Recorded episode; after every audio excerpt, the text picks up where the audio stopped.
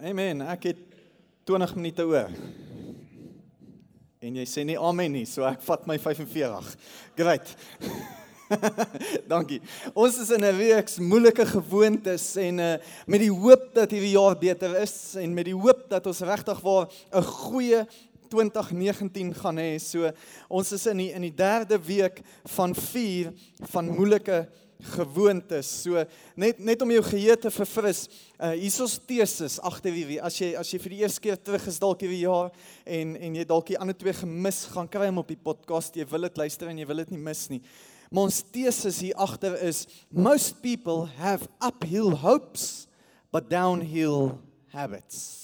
Meeste mense het se hoop is 'n opdraande stryd, maar hulle gewoontes is afdraande, slegte gewoontes wat ons implementeer in ons lewens. En en regtig waar hoop hoop is great kerk. Die die Bybel is vol skrifte met hoop en en en stories van hoop en en en is goed om hoop te hê vir 'n goeie jaar. Die ding net is hoop is 'n goeie motiveerder. Hoop is nie noodwendig 'n goeie strategie nie. Hoop sal jou aan die gang kry, maar hoop gaan jou nie aan die gang hou nie. Jy het 'n strategie nodig en daarom het ons gesels ons in Januarie oor moeilike gewoontes en dit wat ons kan implementeer sodat ons jaar beter kan wees. Dis nie te sê dit gaan maklik wees nie, want enigiets wat moeilik is of jy altens die moeite werd is, is die moeite daarvan werd. Alhoewel ons 'n hoopvolle toekoms het, dit gaan nog steeds moeilik wees. En dit gaan nog steeds energie verg van my en jou om ons lewensdenke, ons lewenspatrone te verander met eintlik beter maar moeiliker gewoontes. So ons kyk na moeilike gewoontes en ons kernvers, ons kernvers vir hierdie hierdie maand Dis hoe Paulus dit sê in Romeine 12. 2. Hy sê wat ons moet doen. Fix your attention on God. Fix your attention on God. You will be changed from the inside out. Hy wil jou kom verander van binne af buite toe. Hy wil jou beter mens maak van binne af buite toe. Daarom readily recognize what he wants from you and quickly respond to it unlike the culture around you, always dragging you down to its level of immaturity. En kultuur kan dit baie vinnig doen. Kultuur in ons kantoor, kultuur by die werksplek, kultuur by die huis kan ons baie vinnig aftrek onder toe. God brings the best out of you.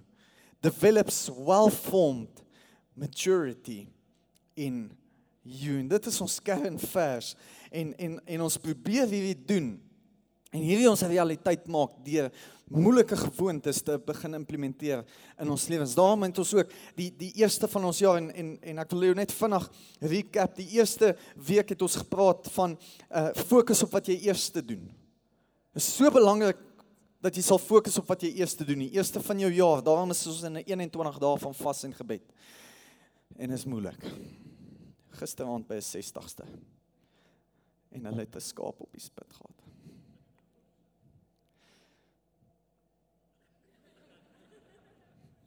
Maak gee my eerste vir die jaar van die jaar vir die Here. My eerste vir die maand, my eerste vir die week. Daar en ons het gesels die eerste van die dag en dis hoekom jy hier is. Jy, dis 'n great gewoonte. Moeilike gewoontes twee laas laas weke en eintlik so belangrik. Neem beheer oor wat hier bo aangaan in jou gedagtes. Neem beheer oor jou gedagtes want ons het vir mekaar gesê alles begin met 'n gedagte. Wat ons dink bepaal hoe ons voel en ons gedagte bepaal ons bestemming. En maar vandag begin ons moeilike gewoonte nommer 3. Moeilike gewoonte nommer 3. En en dit is die volgende. Hou jou lewe in lyn met jou doel. Ek wil amper dit so stel, hou jou lewe in lyn met jou roeping. Dis nie altyd 'n maklike gewoonte om te implementeer nie. Jy het nodig dat jou lewe in lyn is met jou roeping hier op aarde met jou doel. Ek weet nie of jy al ooit by 'n fisioterapeut was nie. Hallo. Uh, chiropractor. Sien een in die huis vanoggend? Steek hoog op. Ek het jou nodig. Na golf game. As jy iets Het jy al agtergekom? Ek weet nie uh, jy jy kry dalk 'n uh, 'n uh, 'n uh, tipe pyn in in jou liggaam en en en jy seker dis jou skouer wat seer is. Ek bedoel as jy daai golf swing dit dit brand en is seer. En en dan moet jy 'n draai gaan maak by die fisio en die fisio sê eintlik moet jy by die chiropractor uitkom. Maar kom jy by die chiropractor uit. Het jy al gesien wat doen hulle? Ek bedoel, wat is fout met jou? My skouer. Ek bedoel my skouer is so so seer. Ek kan nie hierdie golfswing reguit kry nie. Eh, dit is nie my verskoning vir die feit nie, dis my skouer. Wie wat doen die chiropractor? Vat jou bene. Nee nee nee nee, dis hier. Dis nie daar nie. Eh, maar hier's wat gebeur. En meeste van die kere is dit eintlik waar jou jou jou ruggraat of jou spine nie in lyn kom nie. En nie meer in lyn is nie. Al wat hierdie pyn hierso is, is herleide pyn, maar die fout is eintlik op 'n ander plek. Ek bedoel jy gaan dalk na 'n chiropractor toe sê my my boutspier en my bobeen is en dan begin hulle aan jou arms trek om jou in lyn te kry. En baie keer is dit ons probleem in die lewe ook. Ons beleef 'n pyn op een plek, maar ons probleem is eintlik by 'n ander plek. Ons is eintlik nie in lyn met die doel van ons lewens nie. Ons beleef it's it's referred pain. Dis as jy 'n operasie kry, maar jou skouer pyn soos jy hel. Daai dokter het iets gedoen om die pyn die kant toe te stuur en nie in jou maag nie. Jy beleef pyn dalk hier, maar eintlik is ons probleem op 'n ander plek. Ons moet ons lewe in lyn kry met ons doel. Ons moet besef dat ons 'n purpose het, 'n doel het, 'n roeping het. En vir my as pastoor is dit die maklikste manier om te paaster as ek net iemand kan kry tot by sy doel, by sy roeping.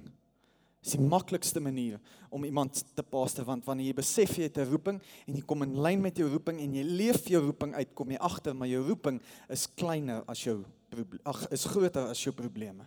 Jou jou purpose, your purpose is bigger than your problems.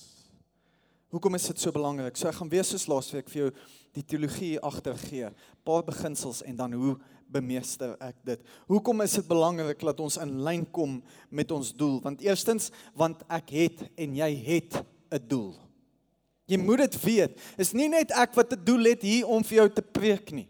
Is nie net leiers van die land of jou baas of jy het 'n doel en dit is belangrik dat jy weet jy het 'n doel en jou lewe gaan baie meer sin maak as jy net besef dat jy purpose het.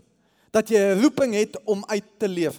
Psalm 139 vers 16 sê dit as volg en sê dit so mooi. U het my al gesien toe ek nog ongebore was.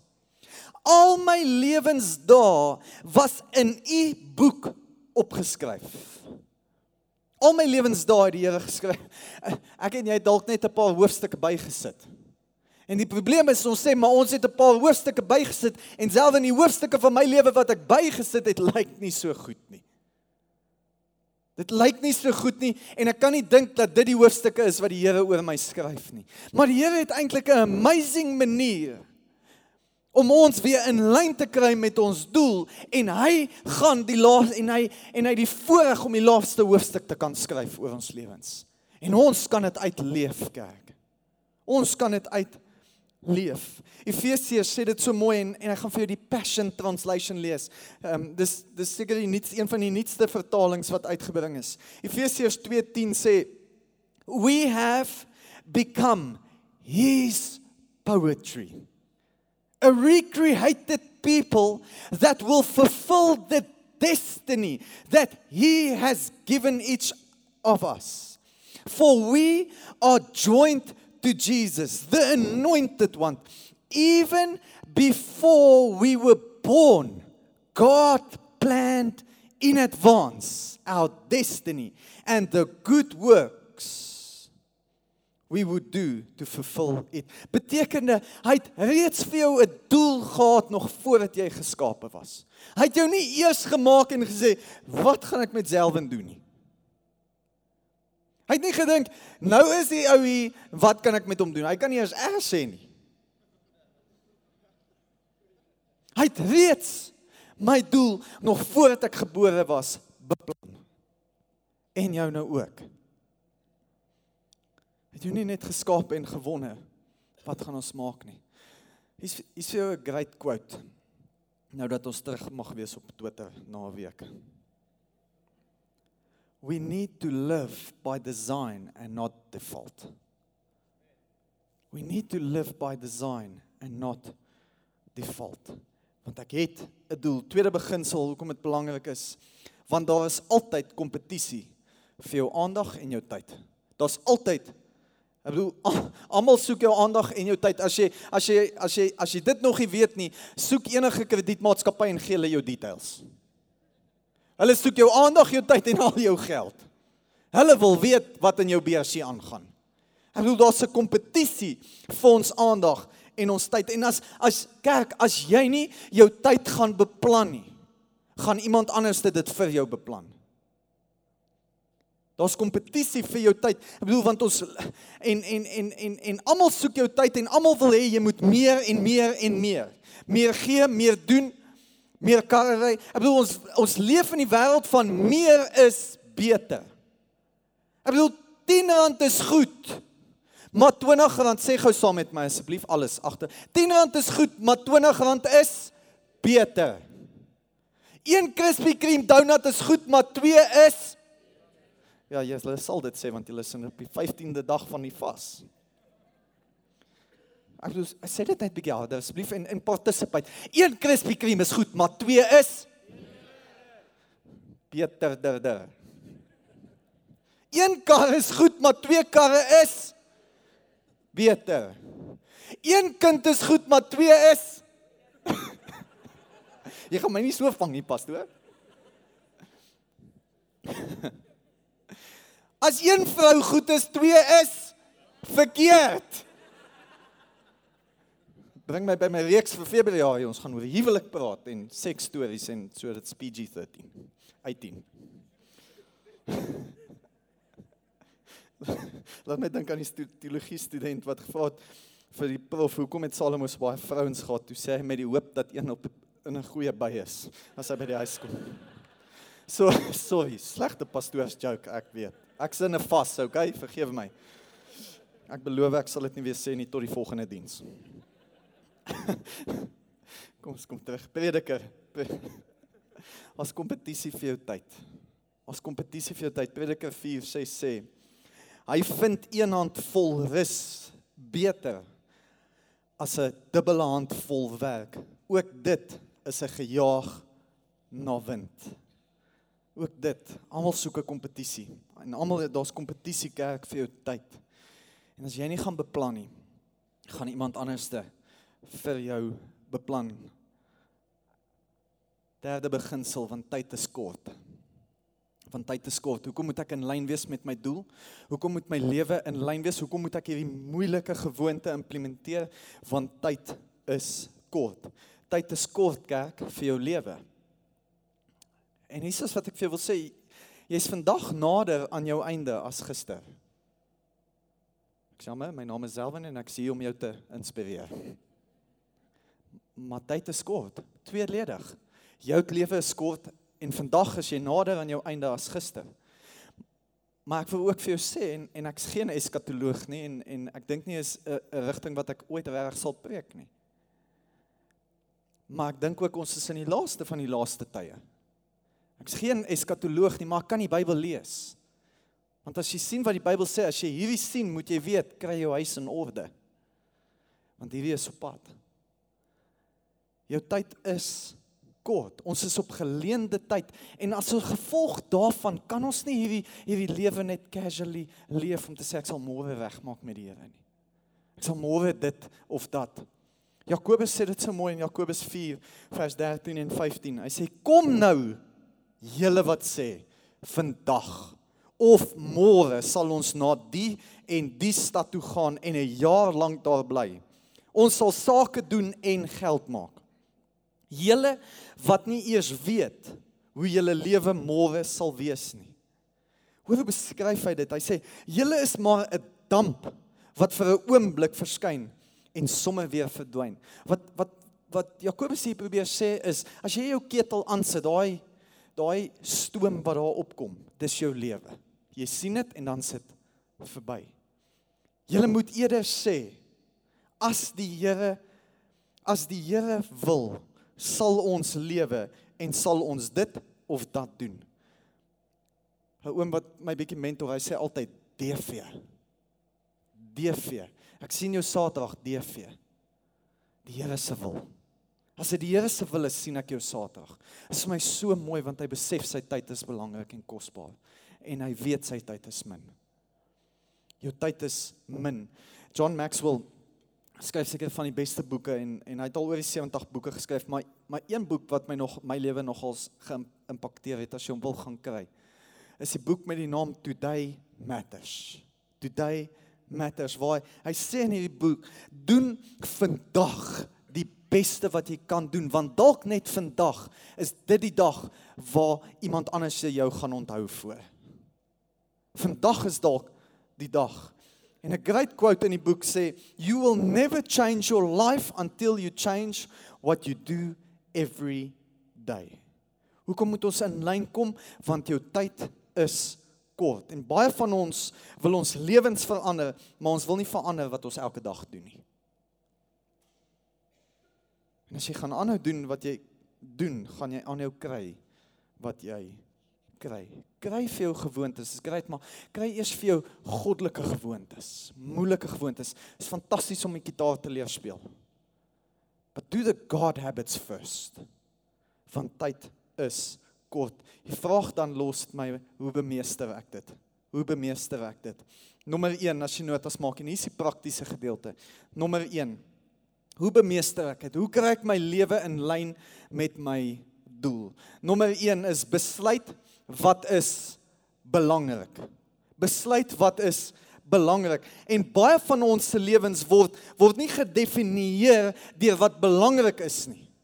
Baie keer en baie vir baie van ons word ons lewens gedefinieer wat en en dit wat deur dit wat dringend is. Ek wil gou-gou hierdie doen. Dringende goed bo belangrike goed. En ons moet ons ons moet besluit wat is belangrik in ons lewens. Niemand het op op op sy op sy doodsbed gelê eendag en gesê ek wens ek was nog 'n dag by die kantoor nie. Mens moet besluit wat is belangrik en ons en en ons kan nie ons prioriteite verloor nie, kerk. Ons moet besluit wat is belangrik en en dalk moet jy net 'n oefeningkie doen by die huis en net weer gaan definieer en jouself herinner wat is jou prioriteite hier op aarde? Is die dringende goed jou prioriteit of is die belangrike goed jou prioriteit? Ek hou van hoe hoe, hoe Paulus dit sê in Filippense 3 vers 7 en 8. Hy sê: "Maar wat eers vir my 'n bate was, beskou ek nou as waardeloos ter wille van Christus. Ja nog meer, ek beskou alles as waardeloos want om Christus Jesus, my Here te ken." Ek bedoel om hom te ken oortref alles in waarde. Om hom te ken het it surpasses everything. Dit oortref om hom te ken oortref alles. Ter wille van hom het ek alles prys gegee en beskou ek dit as as verwerplik sodat ek Christus as enigste bate kan kry. Hierdie woordjie ken daarso in in daai skrif wat sê want om Christus Jesus my Here te ken. Daai woordjie net so vinnig Bybelskool. Daai woordjie ken in die in die Hebreëus, nie in die Grieks nie, onthou is in Grieks geskryf, maar die daai woord in die Hebreëus is die woordjie yada. Om die Here te ken beteken dit te yada, beteken letterlik wanneer hout en vuur een word wanneer 'n tou as as jy 'n tou vat en jy vleg hom. Ek bedoel in in boere terme wanneer jy 'n koeksuster sien. Daai daai gevleg, daai een woord van twee dele. Ek wil Jesus is so mooi. Dit word om Jesus te ken oortref alles. Kerk. Die vyand gaan nie wil hê jy wil moet Jesus ken. Beteken 'n ja daar nie. Hy Also in hierdie wêreld skets ons ken hom net sodat jy wees net reg met hom sodat jy kan hemel toe gaan. Wel dis die eerste vlak. Wees net 'n Christen sodat jy kan Dis nie wat Paulus hier sê nie. Hy sê ook nie wees net reg en, en kom gereeld kerk toe nie. Wat hy hier sê is eintlik go all in. It's when we go all in that's when we yada. Dis wanneer ons daai intimiteit met die Here beleef om hom te ken, wanneer hout en vuur een word. Daai intieme moment wanneer 'n tou saam gevleg word. En ek wil jou ek wil jou encourage go all in. Besluit wat is belangrik. Nommer 2. Hier is eintlik 'n nou-breiner. Gee kalendertyd vir die belangrike goed. Gee kalendertyd vir die belangrike goed en ek wil dit amper so stel, as dit nie op jou kalender is nie, is dit nie vir jou waardevol of belangrik nie.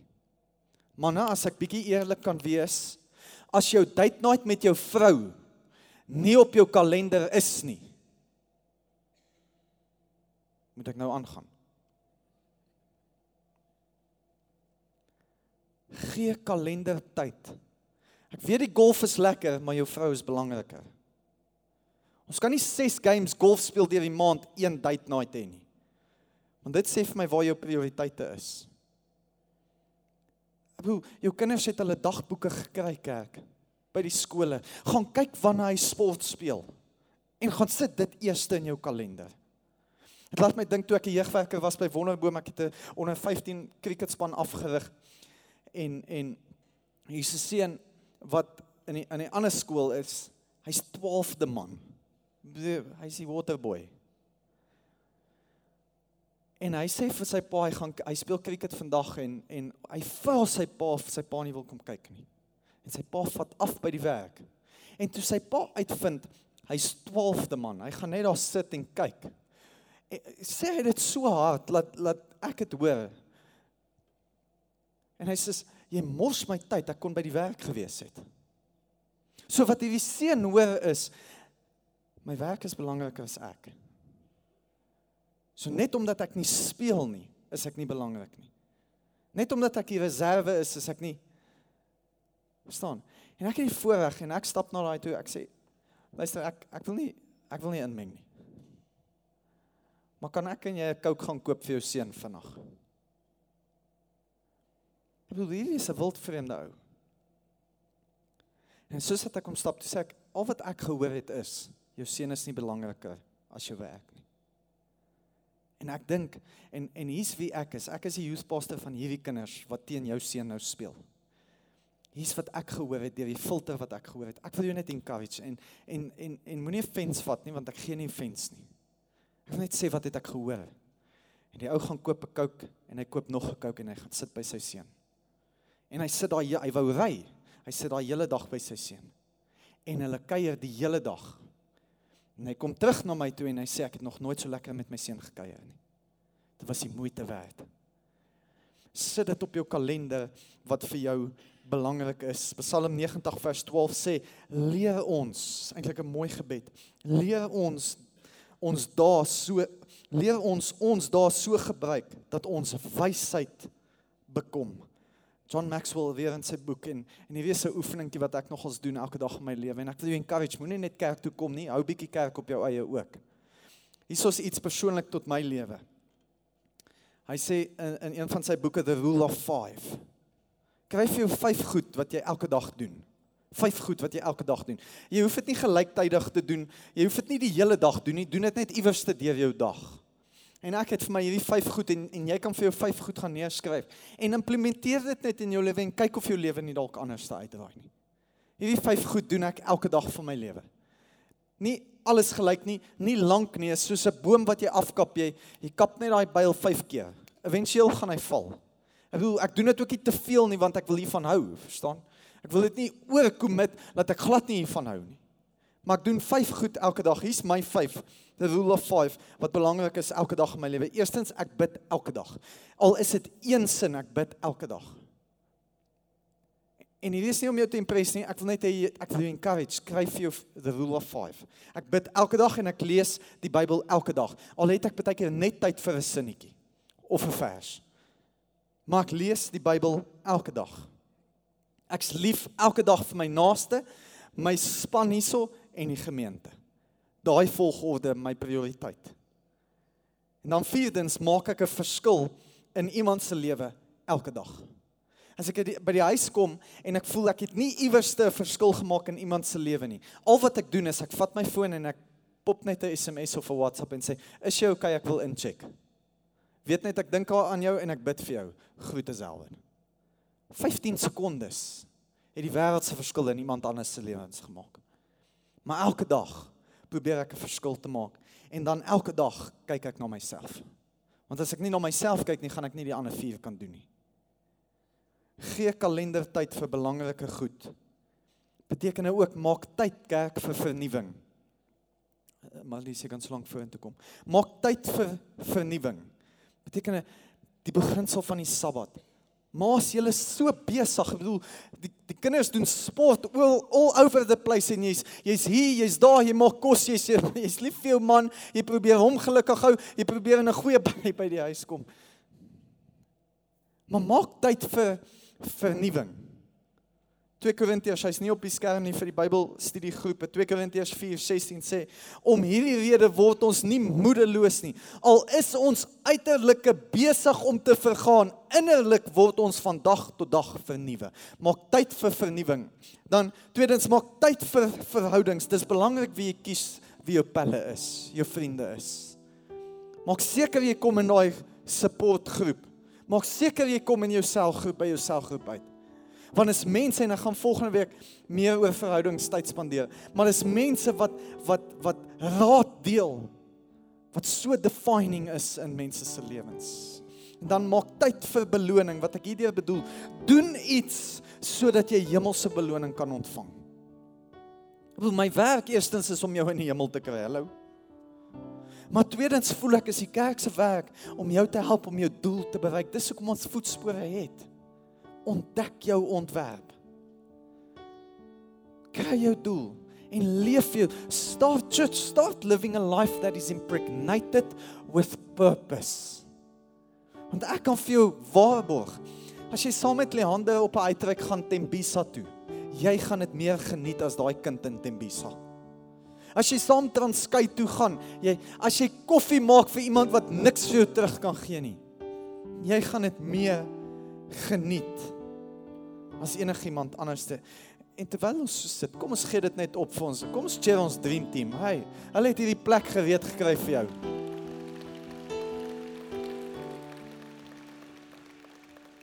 Nommer 4 en ek's amper deur. Nommer 3, skus.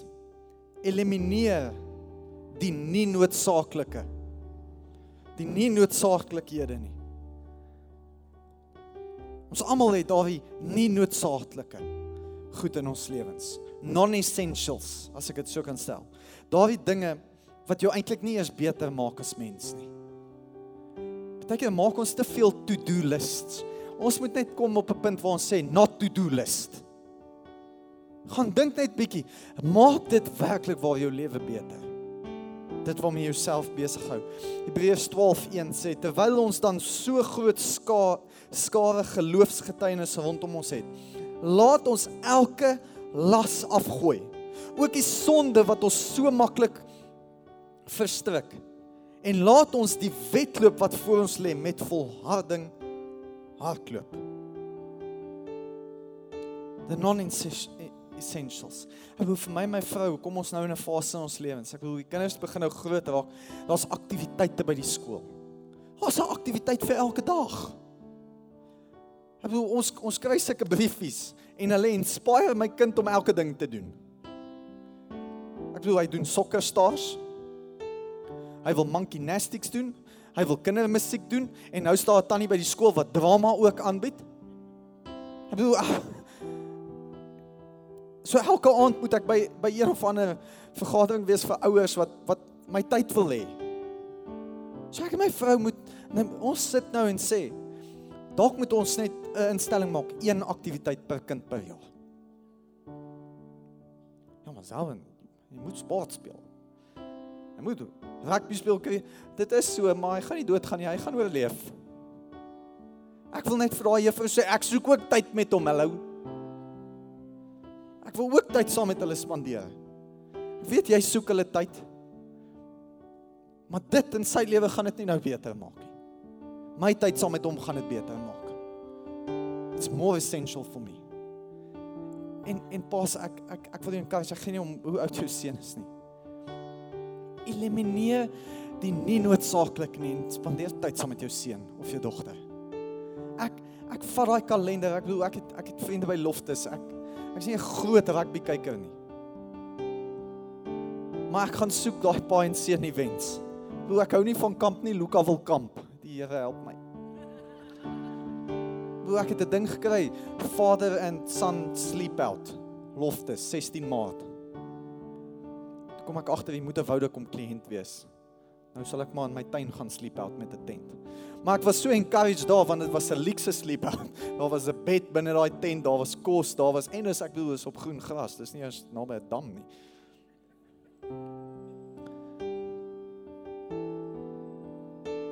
Maar kyk my seun en ek Wat is belangrik vir jou?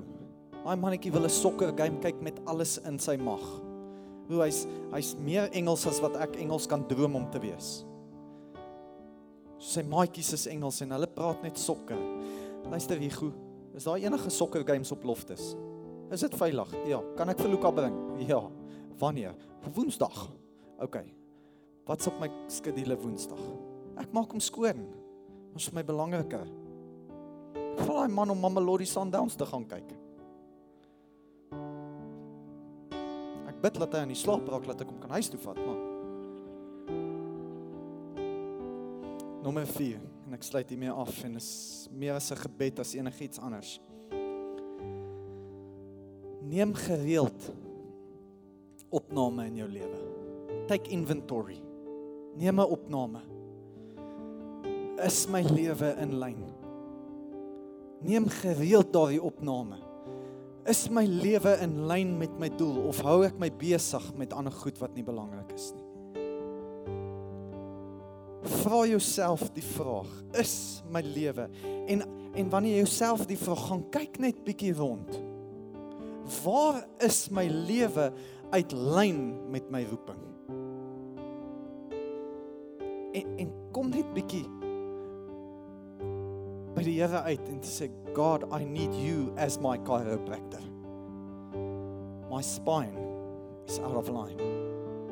Here, ek wil net weer in lyn kom. En ek wil hierdie vir jou bid eintlik Psalm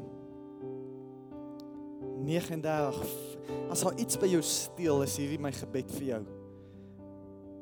Psalm 39 vers 5 en 6 sê die volgende: Maak tog aan my bekend wanneer my einde sal wees, Here, en hoeveel daar vir my oor is, sodat ek sal weet wanneer my lewe verby is. Vers 6: Kyk, U bepaal dat my dae min sal wees. In U oë is my lewensduur byna niks.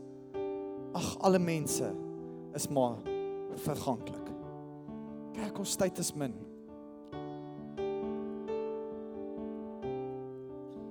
kom ons begin net bid en vra, Here, waar's dit wat by my steel? Wat my lewe uit lyn uit hou met my doel? Neem gereeld 'n opname.